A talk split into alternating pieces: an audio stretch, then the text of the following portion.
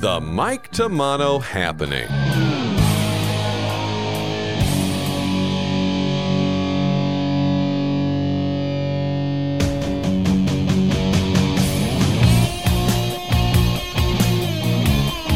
Welcome to the Mike Tomano happening as we cruise into the holiday season. I hope you and yours are having a wonderful uh, Christmas time family get together celebration. Came out of Thanksgiving headlong into the shopping frenzy. Our attempts to reflect on the season and hope that it lasts all year long. Now, you know, I've made a commitment to embrace the winter, so that's what I'm doing. Uh, it is a beautiful, see, I'm already starting.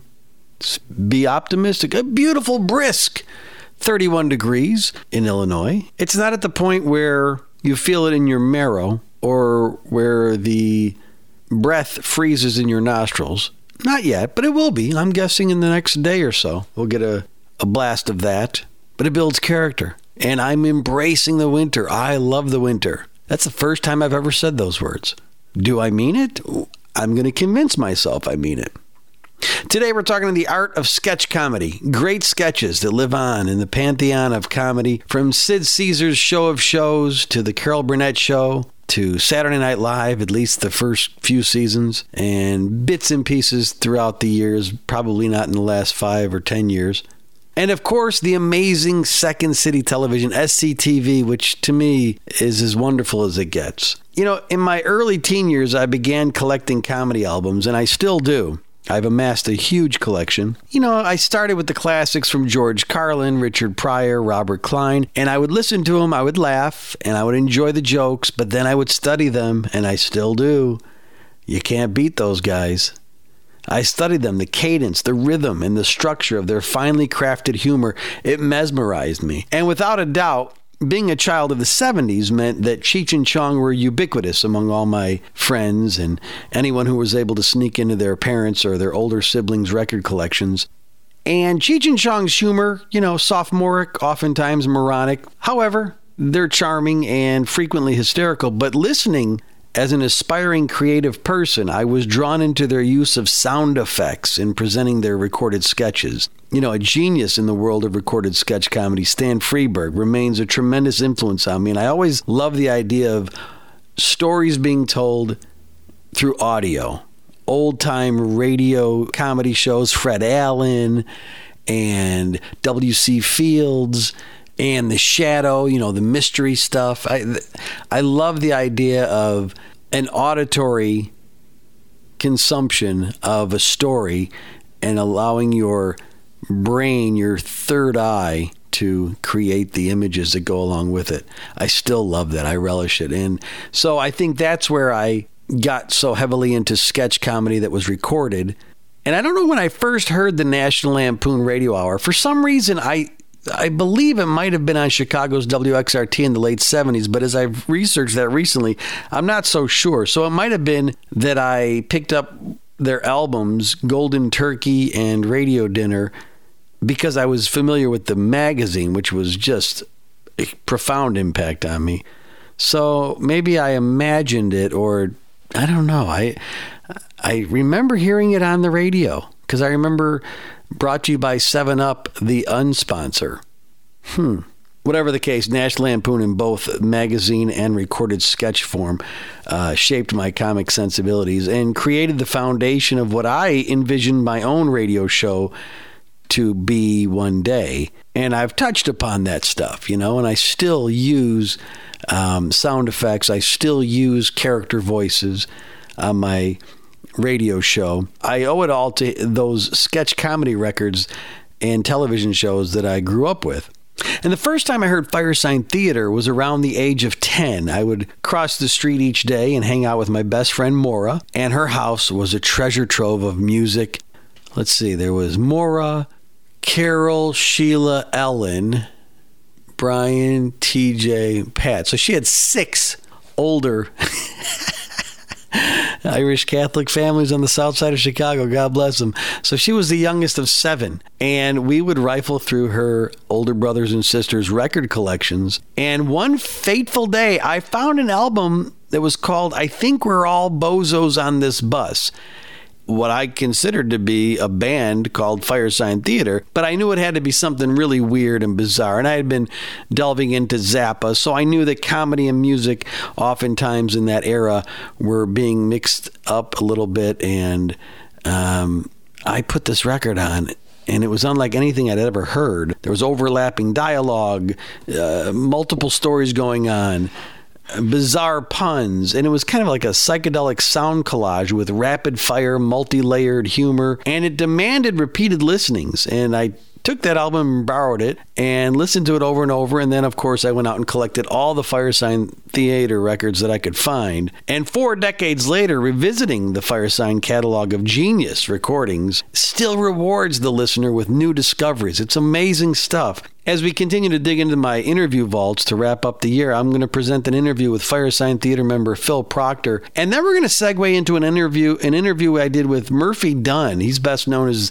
Murph the keyboardist, Murph and the Murphtones in the Blues Brothers movie, but he's a true renaissance man in the world of entertainment and his roots are in sketch comedy as well, starting at Chicago's Second City, and he was also part of an early 70s counterculture sketch comedy group called the Conception Corporation. So if you're into sketch comedy, if you're into comedy writing, if you're into just uh, great showbiz stories, strap yourself in. Phil Proctor and Murphy Dunne. I hope you enjoy these interviews with two comedy legends on the Mike Tomano Happening.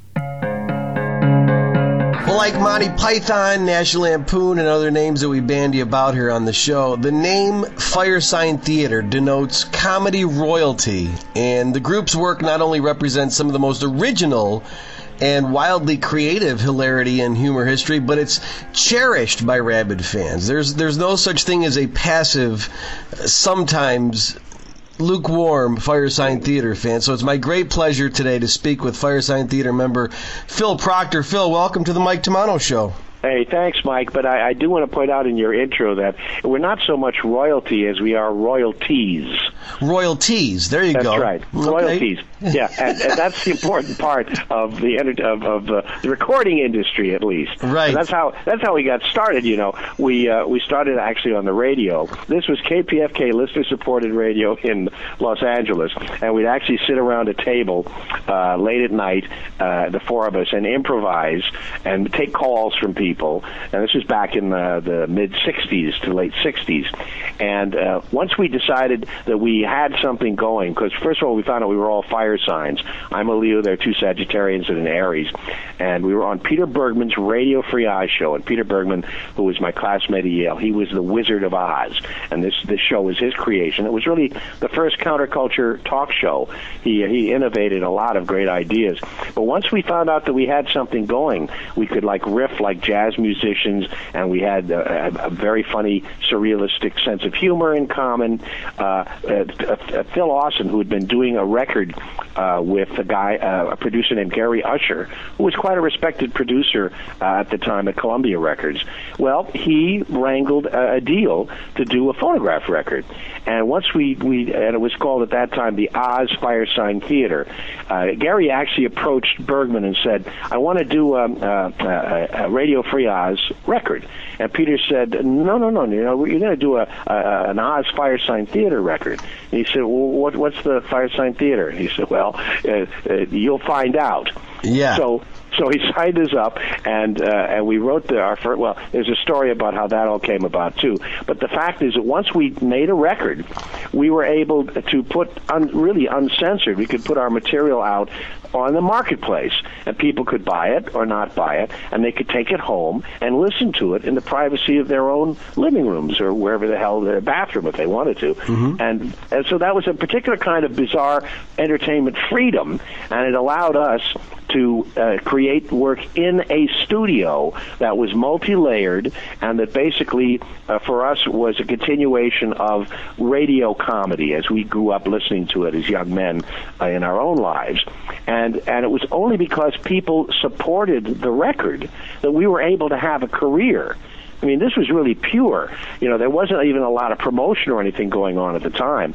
And our first record was mildly successful, but uh, at the same time that we were releasing records, the FM radio revolution was just beginning, and all of a sudden, these college stations could play an entire half hour of our records on the air to their you know to their audience and this was also an innovation and that's how we started to get followers in the uh, young young followers in the college uh, arena mm-hmm. and that promoted us to the record company because they suddenly saw a peak in in sales and uh, one particular guy uh, uh, at the Columbia Records went in and stood up for us. He was the head. Uh, I can't remember his name right now. John somebody. He was the head of the spoken arts division, and he said because they were thinking of dumping us. They didn't know who Firesign Theater was, and you know mild, mild sales of our record, crazy title.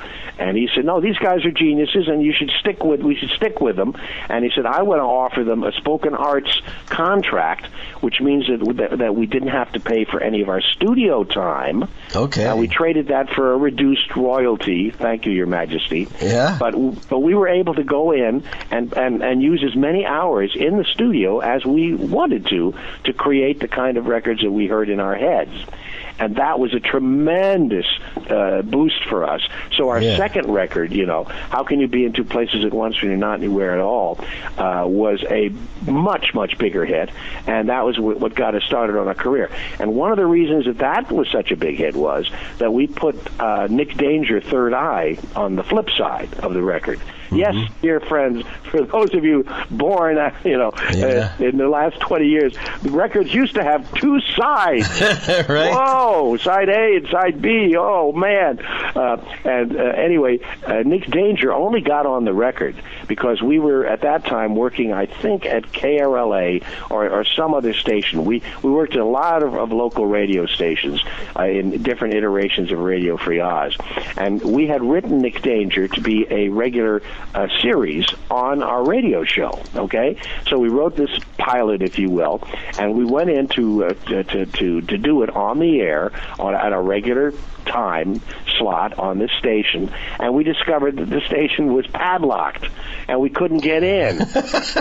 they, they changed management overnight. I think it was now all kosher cowboy songs. I have I been there. I have yeah, been right? over 20 yeah, years in radio. I've been Any, Anybody in radio knows what that's like. Let you know what what my show is gone. Yeah, everybody's you know? gone. What happened? Right. What happened? Yeah. So we said, well, what the hell are we going to do with this? You know, and and uh, we obviously figured out, well, let's put it on the record. Yeah. And and it turned out that that was the best thing that could have happened to us because Nick Danger Third Eye, which we then adopted further for for side B, uh, turned out to be very accessible to lots of people because they could see what we were parodying. We were making fun of of the uh, detective noir movies and the old detective, very popular detective radio series, right? right? And people could glom onto that because everybody had had uh, a hook in it, you know, or an opinion about it, or a history from it, and that's I think is what really kick-started our career. And then the next album uh, was "Don't Crush That Dwarf, Hand Me the Pliers," and that album came out of another thing that we were able to do as a four-man group. We could perform on a local stage and work out our material, much in the way the Marx Brothers used to do before they go in and shoot a movie. Right. They used to go up to a theater in Santa Barbara, which we played many times, and and uh, and stand their shows up and work out stuff. And then when they felt they were ready, they turned it over to their their writers, Kaufman and Hart or whatever the hell it was, and they'd punch up a movie using the routines that they knew were going to work for an audience. Well, we did the same thing on a stage of a little club called the Ash Grove, which was kind of a, a, a lefty uh, folk song, um, early rock and roll uh, musical uh, venue that occasionally did comedy. Us, and then later the Credibility Gap with Harry yeah. Shearer and all those great dudes. but we we were the trailblazers for them, and we could go in and work out our material. So the, our next album was we, we wanted to do an album about channel surfing before it existed. And uh, we called it A Life in the Day, inspired by A Day in the Life, the Beatles album. A lot of our stuff was inspired by the Beatles albums, by the way. Yeah, well, it uh, seems like, you know, we're, we're, you're coming up and you're listening to the radio shows. And it, to me, it's like Stan Freberg and the Marx Brothers absurdism filtered Yeah. through Sergeant Pepper's post era. You know. Yeah, that's right. We were a mash uh, of uh, of uh, the Beatles. pardon me, of their of their wonderful uh, storytelling ability in their songs and in their albums, because they created unified albums too, and they were they were fans of ours. And I got to meet John Lennon at one point. I gave him a, a not insane button, which shows up occasionally in documentaries and pictures uh, of him at that at that particular time. But they inspired us, and we, uh, in our own way, inspired them, which is really cool, uh, to a lesser degree, obviously. But don't crush that dwarf, hand me the Pliers, uh, which is the title of that of that album, became a uh, a monster hit. Uh, now, let me clear my throat. Hold on. Sure. Phil Proctor I'm clearing not, his I'm not used to getting up this early. It's 10 o'clock out here. Anyway, that became a monster hit, and that's the album that uh, that had a great cultural effect, and that's why it's actually in the library, uh, the Congressional Library now, as an historical recording. yeah, and the greatest title ever for a record. Yeah, it was a strange title. It, it was inspired uh, at the time. We were working on a, a film called Zachariah. And we were working with uh, uh, a director named uh, Joe, Joe Massot, who had done a documentary on the Beatles back in, in England, and uh, and he eventually dropped out of the film. And our producer um, whose name will come to me at some point, uh, a pretty famous producer, he t- took over as a director, which wasn't really right for the film because uh, this particular fellow was much more straight laced and didn't really understand the psychedelic world that we were trying to create in that in that crazy movie, which was an adaptation of Siddhartha in the Old West. Well, Yeah. I'm sure that stopped a lot of listeners right there. That's a hard. that would be a hard pitch for Hollywood today. Yeah, who's the, who's Sid? Sid who? Is he, uh, you Sid know, Caesar. kosher And- comedian? I don't know. Yeah. You know So what? The anyway, great thing about that movie is it has a cameo by uh, legendary jazz drummer Elvin Jones. Yeah, indeed it does. And Yeah. Country Joe and the Fish. Right, are Joe in it. Walsh. Yeah. Yeah, and and John Rubinstein Yeah. was one of his first movies, and and Don Johnson. Yes. it was a real break for Don Johnson, uh, and they all went on to the great fame and fortune. Rubinstein is touring with uh, uh, Pippin right now, Hmm. playing playing an older role where he originated the role of Pippin. He's an old friend of mine. But anyway, that that particular title came out of uh, we were doing some writing sessions for um, uh, this film, Zachariah, uh, called the first psychedelic western. And it, oh well, please, that that's another whole bizarre story. Uh, but but uh, when we were doing that, one of the I, I had some old sheet music, which was a First World War song about uh, cr- crush the Hun. Okay, the Hun being crush, crush the dwarf Hun or something like that. A derogatory song about the the Germans in the First World War. And David Ossman thought that was really funny and that that should you know be a part of our title. And then we we also uh, added two other thoughts. During the Second World War, uh, little people used to be hired to work inside the wings of planes when they were mass producing them for the war because they could they could do riveting from the in, inside because they were of diminutive stature. So they were using small people to help in the war effort to help you know the American culture survive. And then we thought about when something goes wrong. And in those days, most of us had black and white televisions, and every once in a while, the cathode ray tube, which was this big, big tube that allowed television to exist, would go on the wonk. And what would happen is that instead of getting a full picture, it would reduce itself to like a strip of of of uh, vision, yeah, a, a strip of, of a broadcast, and it was like, uh, and you had to go around in the back of the set and adjust a a uh, tur- turn a little knob to try to make it bigger. And it was like, don't crush that dwarf. Hand me the pliers. The pliers came from the fact that, that you had that it was a tiny little knob, and you sometimes had to use pliers to actually make the picture bigger. All right, so all this insanity, this madness Right. uh, in, in the title was was of course uh, uh, epitomized by the album, which was a, a history, uh, a story told through flipping channels on television. And, you know, and we staged it that way too, so that we make rapid costume changes and flicker lights, and we suddenly be in another place.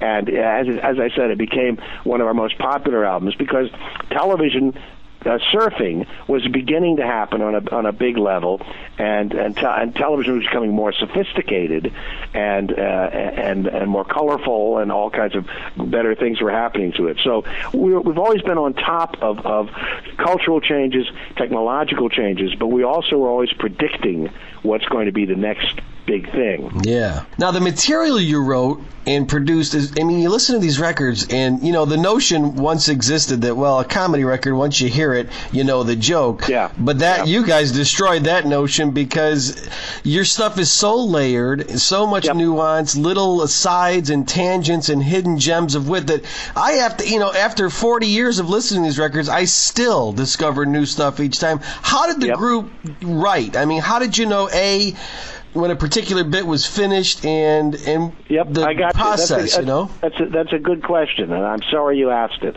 Uh, the, the, fact is that uh, we would sit around a, in in the early days. We'd sit around a table at, at one of our houses, uh, uh, and we, we we would smoke a little weed, and we drink a little brandy, usually El Presidente. That's why El Presidente is one of our characters, Right. and and we would we would uh, start to uh, to jive about what we wanted to write about, and then once we got a, a hook into it and agreed on what we wanted, the story we wanted to tell, uh, we we took our clues from a show called The Goon Show. Mm-hmm. Okay, The Goon Show was a very very very popular long running show in England, and it was a surrealistic, absolutely crazy, off the wall comedy show Right. that originally had four guys doing it, including Peter Sellers and Spike Milligan, Right. who were probably the most well known, and Harry Secombe. Yep. And, and they had a live band, and they would add crazy, and their sound effects were absolutely insane. Yes. And you know, very surreal and very wonderful. And every month, every week rather, they would write a, a funny half-hour show, and we would do this on one of our radio shows. We did an early iteration of Prairie Home Companion uh, at a club called the Magic Mushroom, and every week we would write a half-hour comedy goon show style of piece. And the scripts for that are actually now available at firesigntheater.com uh, in uh, a collection called, not Marching to Shibboleth, uh, uh, Portraits in Barbecue Sauce, I believe Right. it is. We have three new books out, and and, uh, and I, I get confused as to which is which.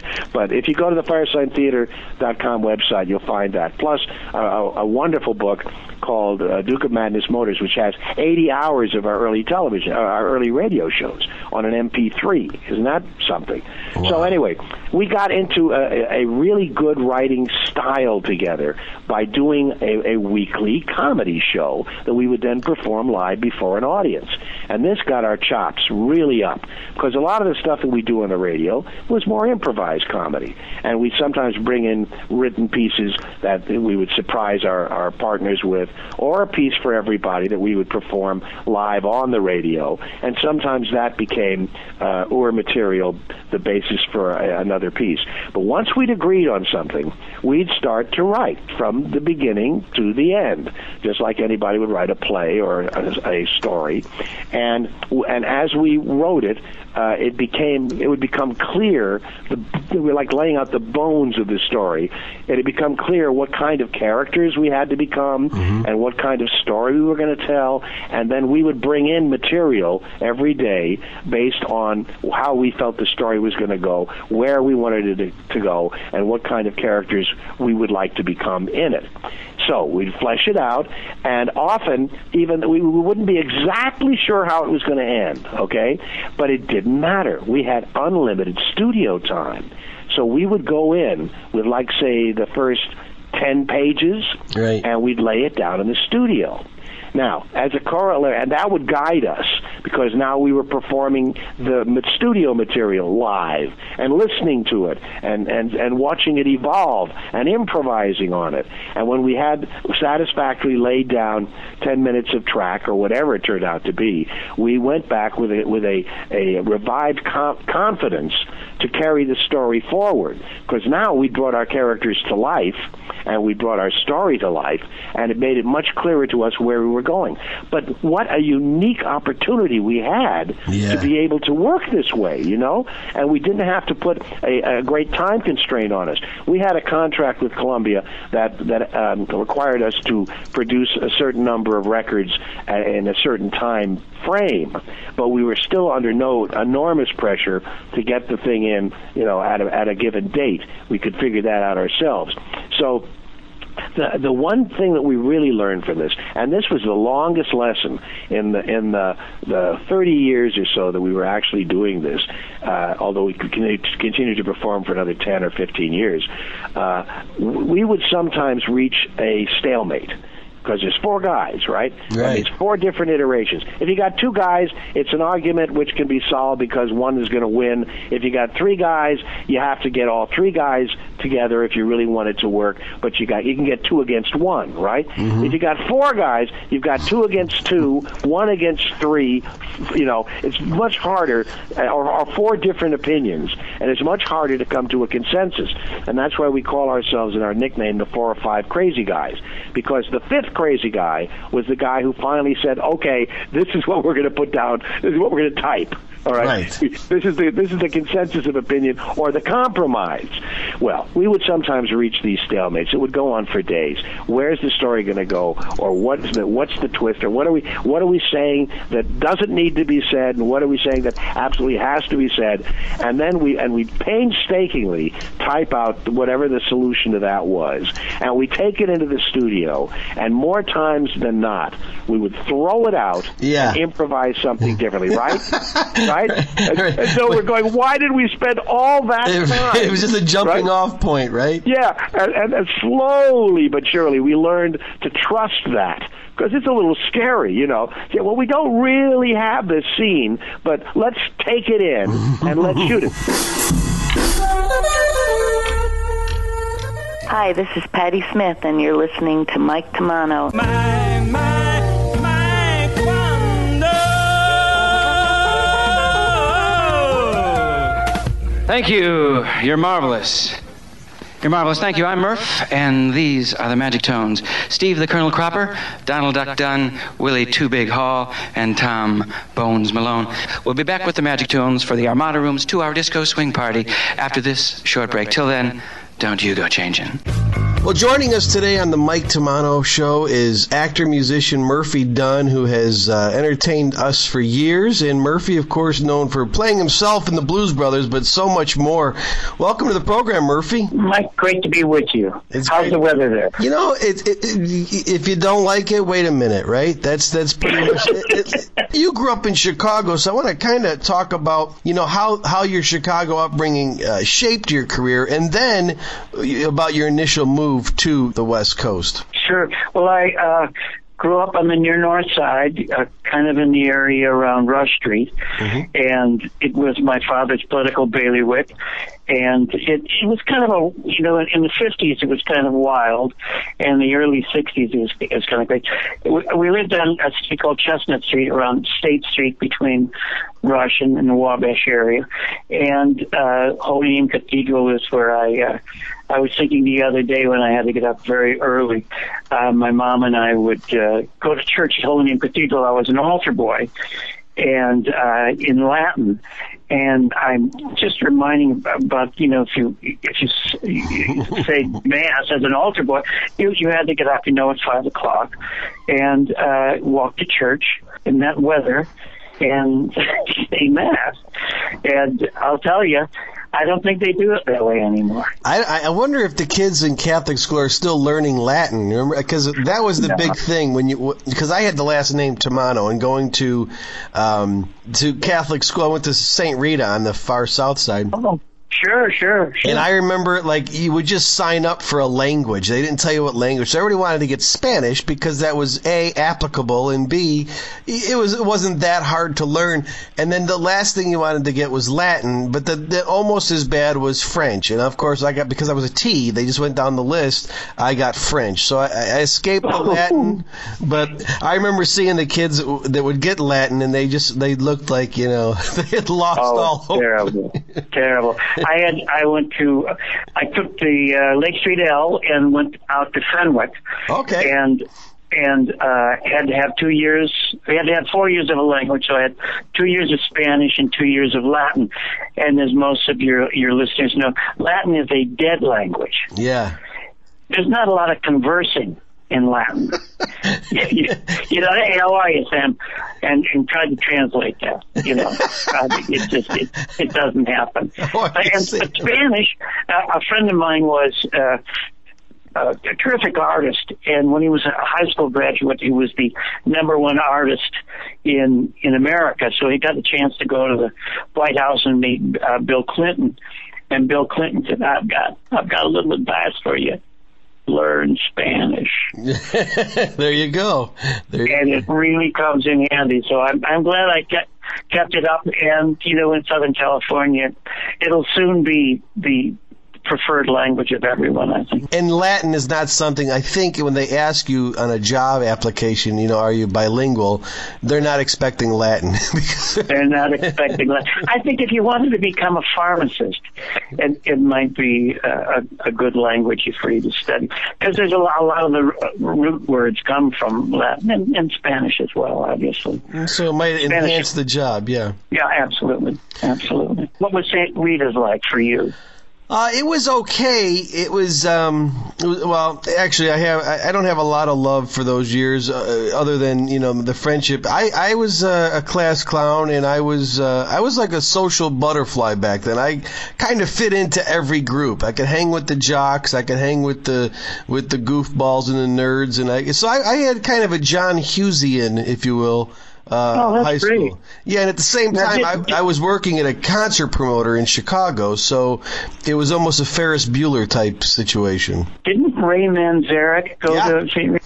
Yeah, he was a 1957 graduate of of St. Rita, Ray. Manzarek of the of the uh, of the Doors. Doors. Yeah, Yeah, right. And I think there's another.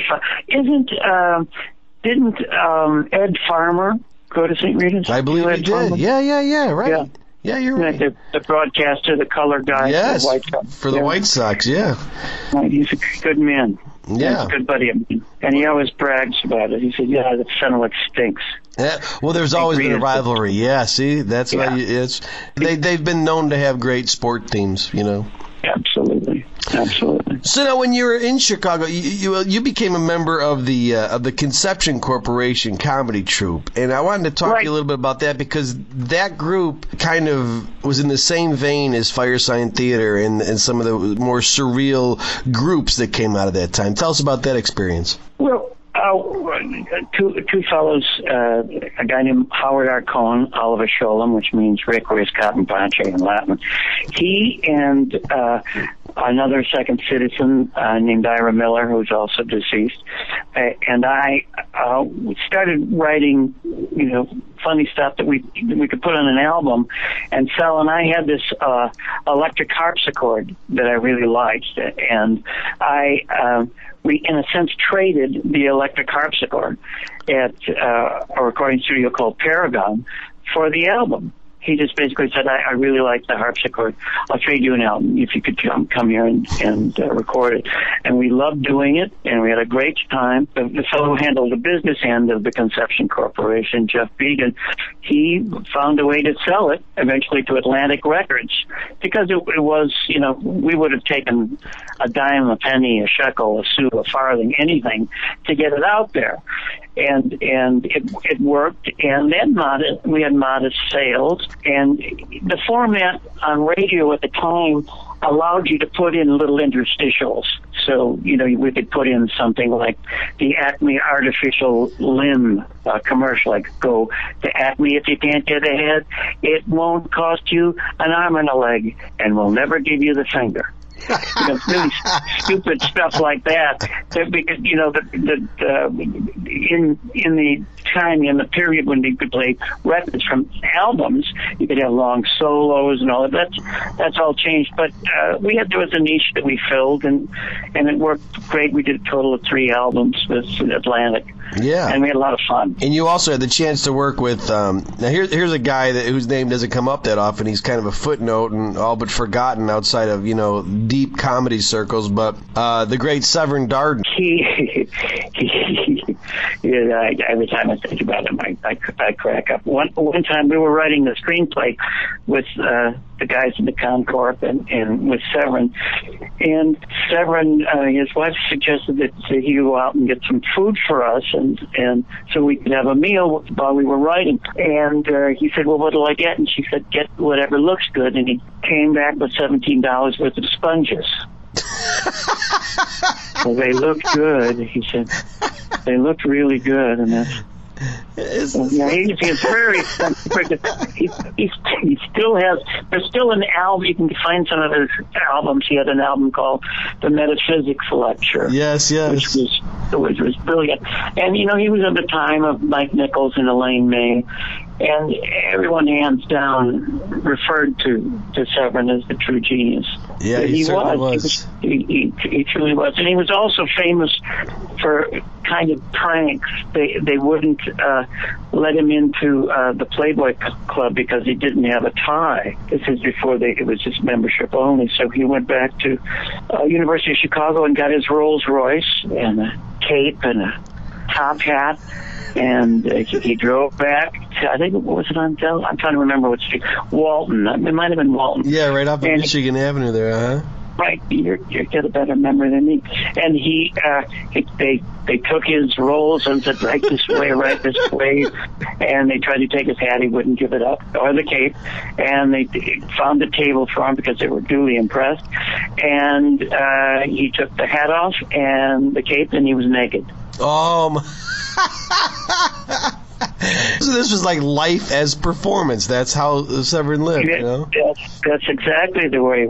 There, there's a great, um, great chapel. I guess it's the Goldberg Chapel. Like, I don't know at the University of Chicago, and he broke in there one night. and He was an organ player, and uh, he broke in and he started playing the organ. And uh, the University of Chicago security police came in and attempted, you know, to remove. They they started yelling, "Stop! Stop!"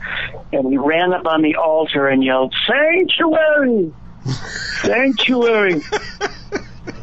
It says a lot about the, the mind behind these things because you're just sitting one day and say, "What should I? You know what I need to do today? I need to get naked under a cape and top hat and drive a Rolls Royce to get into the Playboy Club." Yeah. Uh, that's just Right. beautiful. There was a sense of anarchy in the times of, of you know of fun anarchy of just Absolutely. breaking all the rules of seeing what we could do to make life enriched and special. And, and I think uh, you miss that in artists these days. You know, there's I- there's artists getting so. in trouble, but they're not being creative. You know, You're, you're right. You're absolutely right. And there was a thing. There was, I, if memory serves, there was this kind of pact between the first, the members of the first uh, Second City Troop, that you could pretend to shoot one of the members, and they would have to to fake a death scene, no matter where it was. And you can imagine those guys doing it to each other in, in public on public transportation. or no matter what, and- yeah. no matter what. And of course, do it as as bravely and as dramatically as possible. Yeah, great stuff. Well, now when you worked with Belushi and Aykroyd in the Blues Brothers, you were swept up into this cultural phenomenon, and that had to be such a rush and such a it had to be an adjustment for anybody who was part of that that group. It it was it was just surreal in its uh, lack of reality because it- it's my hometown. I'm back in my hometown. I've always been a. Uh, fan of the blues and and really loved the band and the band members. Steve Cropper and, and Duck Dunn were people that I, I met when I was producing a, a, a free music show in Grant Park called um, Free R&B, Free Rhythm and Blues, and I just loved it. It was you know the greatest rhythm section of all time. Yeah. And to, so to hang with those guys and to be part of the inner circle with them because the partying never stopped. You know, John and Dan opened a bar across from Second City, and you could go in there and, and it was it wasn't really a bar. It was a kind of a club or a hangout where you could go in and and they had this bogus way of trying to get reimbursed for the booze that everybody drank. you, you could buy a coupon like for a dollar and drink all night. You say, well, I'm, I'm not paying for anything. I, I bought a coupon just to confuse the police. well, they, the police eventually shut it down. Yeah, right. Because it was, it was bogus, you know. But it, it was fun, and I'd heard stories about uh, Dan Aykroyd going going out to a dump and trying automatic weapons with the police because he loved the police department. His father, you know, was in the very high up in the in rank in the uh, Canadian Mounties. Yeah, the Mounties, right. Yeah, and so I, I hear that at the time that the police loved to travel around with Dan at night, and go out. He'd go out to the dumps and uh, fire automatic weapons. Oh, cool. How cool is that? Well, he was always a great eccentric, Dan Aykroyd, and I think He's amazing. Yeah, I think he he is. He's a brilliant guy, and but he's also had things that interested him outside of fame, which I think uh, John Belushi could have used a little bit of that sort of thing. Well, I, I think he could. John was kind of like a Roman candle, and and Danny was uh, oh, facility. Uh, Danny w- was also into, uh, and still is, I think, into military accoutrement. He was into, you know, weaponry. Uh, world, you know, could tell you, you know, what the Chinese are building in terms of tanks and what submarine class is available. And I heard that he wrote a book about uh, extraterrestrials and flying saucers. Yeah, well, he's heavily into that stuff. Yeah. He like, he, but so much fun to be around. He loved to. Um, I remember we were headed out to my dad's, and uh, we, we went into this grocery store to uh, to get some victuals, and uh, he went uh, in the canine department and got some milk bones, and started eating them on the way out. and, and he said, basically, fine, fine fiber. These are excellent for you. Would you like one? I said, Dan, I don't think so. Excellent. I'm holding off for it. Yeah, and and the people, of course, were were gobsmacked, you know, just watching Dan. And of course, he was a huge celebrity at the time. And he would look, "Are you are you having a pleasant day?" Thank you. It's a delight to be here. And then he'd be chewing on his milk bones. Have you tried? Would you like one? You know, he'd offer one to the cashier. What a funny guy. Now, what was what was Belushi like to work with? Was he was he hard to Well, work with? he no, you know, in, in terms of hard to work, no, he basically had more difficulty showing up and being ready to uh, to work as opposed to uh, partying. He liked and he liked video partying and every aspect of it. He, uh, he when he showed up and he was in good shape, he was you know a consummate pro and knew his lines and knew the character. And well, well both those guys really had it down. I mean, they could just riff on being themselves, you know, at any time Yeah. and make it work. Uh, uh, Johnny had a great heart. He he was a little kind of a sympathetic, you know, soft-hearted guy, and wore his heart on his sleeve. And you, you could be out eating with with John, and uh, it was a Chinese restaurant, you know, across from Second City, I think it was, maybe Japanese, and, and we'd go there and have a, a couple of beers before a show at Second City, and he and somebody come over his autograph, and he'd say, "No, no, sit down, sit down. what, uh, is this your girlfriend? Hey, I'm John. Come on, you want a beer? Come on." So what are you guys doing? You hanging out? What's going on? And they were like, you know, oh, oh, oh, how do I act? And he was just a regular guy in that regard. Yeah. Yeah, that's that Chicago connection, I think. That sit down and Yeah, have a beer think- kind of thing. Yeah. Yeah, absolutely. Yeah, and then there's- Of course, the the cast of Blues Brothers. You know, you have John Candy and uh, and Henry Gibson and all these. it, it, was great fun, and uh, as John Landis told me, uh, John Belushi had mentioned to uh, to John Landis, he said, "You know, this guy," and this was at a time when his from John Candy's career wasn't really happening, you know, so much. So he he said, "Hire." Hire John Candy. Hire, come on, John, hire him. And uh, this is Landis talking. He said, "I hired him, and and now I couldn't afford him." John Candy's stars started to, to accelerate, and he became very popular. Planes, Trains, and Automobiles. That was wonderful. I mean, all the movies he did was Yeah, were he great. was really great actor. Yes, a lot of fun. It was a lot of fun. Great to hang out. I, I was doing a movie with him called uh, Going Berserk that uh, David Steinberg, uh, another second citizen, directed. Yeah. And I had a nice scene with him where I was I played the public defender and I was defending. Uh, John and and John said to me, he said, "Now, oh, do, do they have a big trailer for you?" I said, Right, I, right. I don't.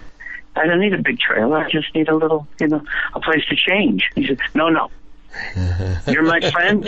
You're an important person. the- just take off. So you should have a trailer. I said, well, thank you for thinking of me, and I, I'm thank you for that. But I, I only need a little. No, you should have. You need a bigger trailer. I'm telling you. You need a. I'm going to get it. It's my trailer. I said I don't need to use your trailer. But you have to have one because you know you're a star and It's funny, great. funny guy. Well, we're talking to Murphy Dunne, a very prolific artist, both music and acting. You, you've been in so many things, and you stay you're staying busy. I want to just, uh, as an aside here, what advice do you give to someone who wants to make a living in the entertainment field? Well, luck is obviously an important thing. I remember, and, and, and thank you for your kind words. Paul Newman was once asked why he wasn't so impressed with his fame, and he said that uh, because he knows other actors who are better than he is, and they're not working. Of course, it doesn't hurt to look like Paul Newman. right, right. you know.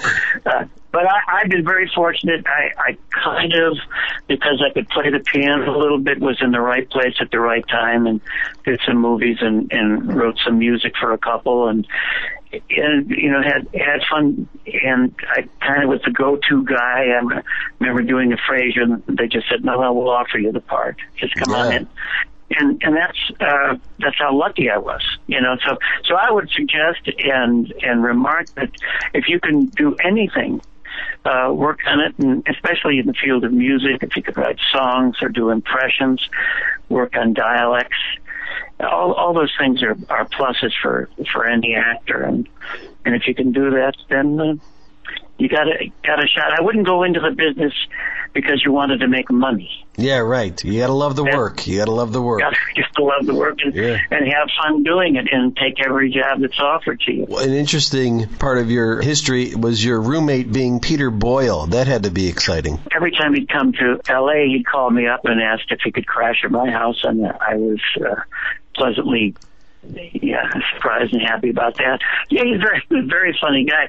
And there, there was a couple of different periods. There was uh, Peter when he was uh, kind of a wild and crazy guy. Uh, when alcohol, you know, was uh, a prime mover in his life, and then after that, he he told me. Uh, I remember him telling me that the greatest gift in, in the world you can give to the world is a sober Irishman, and that's when he married and, and had a family, and uh, he was even more successful. But he it was a one, wonderful guy, and he, he introduced me to Mel Brooks, and uh, Pete w- was kind of a cra- kind of a crazy guy, and, and he'd wake you up in the in the morning, you're sleeping, and then he'd nudge you, and then he'd be over, over you, and, and you'd look up, and there's P- Peter Boyle with a butcher's knife in his, hand, just for laughs, you know. Just waking you up with a butcher knife gets you going. Yeah. And, the- Yeah. and he, He- he, he brought- introduced you to Mel Brooks, right? Yeah, he he, uh, he was doing. Well, I knew Mel from uh, Silent Movie. I had a small part and got a chance to meet Marty Feldman, who was a crazy guy. But uh, yeah, he. He said, uh, "Do you want to come down and to the set he was doing Young Frankenstein?" And I said, "Sure, I'd love to." So um, I went down there and we were outside the sound stage, and Pete had been there earlier because he had so much makeup to put on. And uh, this was when he turned into being a very sober, businesslike. Well, he was always a, a businesslike actor, and his father was an actor. In fact, yeah, Pete had. Uh, Annually, I can't remember what his father's first name was, but he always took an ad out in the in the trades in, in memoriam of his dad, who was an actor. But Pete standing outside uh, with me, and here comes Mel, and and Pete says, uh, "Pete," uh, I said, uh, "Mel, this is my my friend Murphy Dunne." Murphy Dunne. That's like Isaac Cohen. You have two last names.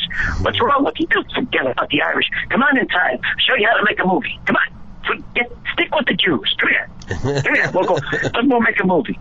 He's he's always been funny. I saw him I saw him recently. He's he still, as he describes himself, he still has his peppy ways.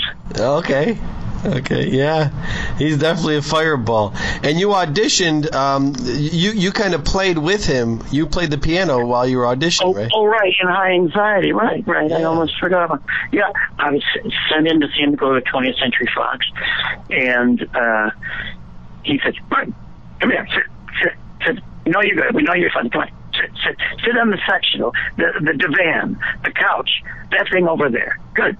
Sit there. Now, I wrote the song and with Johnny Morris, and I, and I sing the song, and you sit on the couch and pretend to play.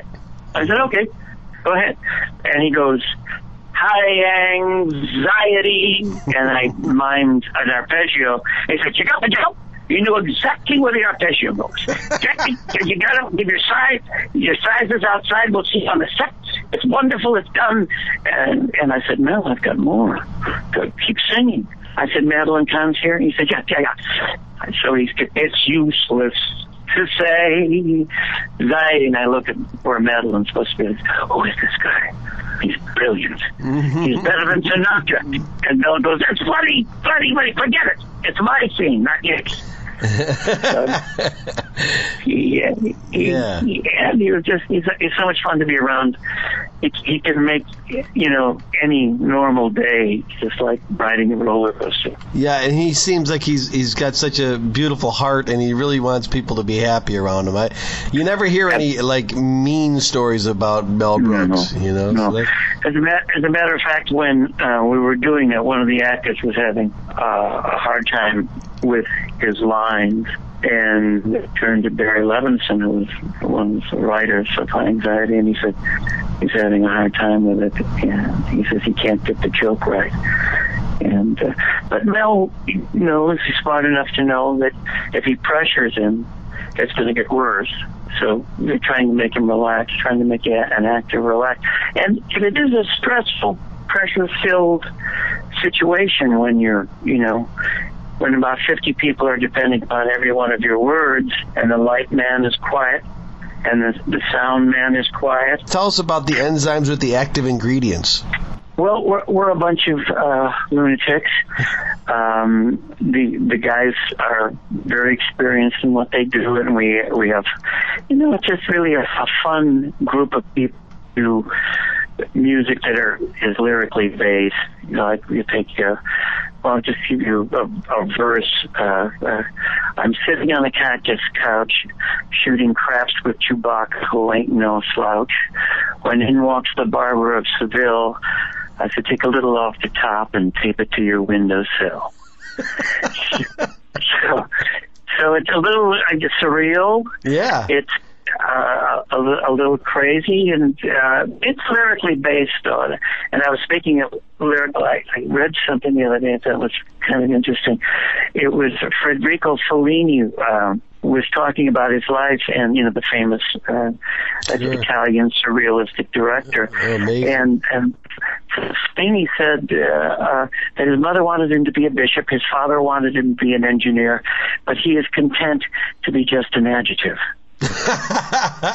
Fellini-esque, yes. Or Fellini, likes You know, and, and you mm-hmm. talk about the different styles of directors. I, I once read an interview with Woody Allen where he was talking about how he likes calm on the set, and, and Fellini could only work with chaos surrounding him on the set. Right. He- It's weird that, that that there are many different kinds of directors, and, and there's a guy named Howard Koch who was a fabulous fellow. I worked at Paramount with him once, and he uh, he told me that he felt as if actually Howard was one of the writers of uh, I think the Maltese Falcon. Uh, he said that to be a director you have to be a little crazy yeah. and and I and I think and I think you do, and you have to know when to to be crazy, when not to be crazy, and so many personalities you have to juggle, and so many egos, and this town is filled with egos. Oh, yeah. And weirdos, but that's okay. What makes it.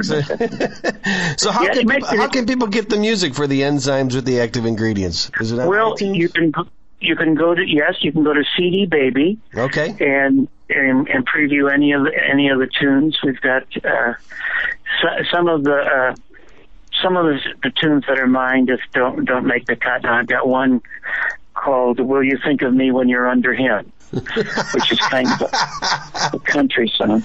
Nice. And the guys go, "Oh no, this is for not that audience, Murphy." Ah, it's for the live show, right? The Vegas show. That's for the live show. Yeah, yeah, you know, it does work on a live show because people like to laugh. Yeah. And of course, uh, your daughter proves that the talented apple doesn't fall far from the tree. Tell us about what your daughter's up to. My daughter, uh, Veronica Dunne, is the co-star of a new Disney series called K.C. Undercover, and uh, there's a Disney star named Zendaya. The cast is all African American except my daughter, so I'm happy to say she stands out. there you go. Yeah, She's the only honky on the show. she's the token And- honky. I like it. It's a token honky. They they're shooting a total of 26 for this season. Uh, three have aired. There'll be another one. It's uh, on the Disney Channel uh, Sunday nights at 8:30. Great start. to your Absolutely. career. And like Peter Boyle, when I get to LA, I'll just ring you up and stay at your house. Wait a minute. okay. it's a pleasure, Murphy, and you stay well. And uh, wish our best to your uh, daughter Veronica and your family. And we'll we'll talk to you real soon. Yours as well. Thanks, Michael. God bless.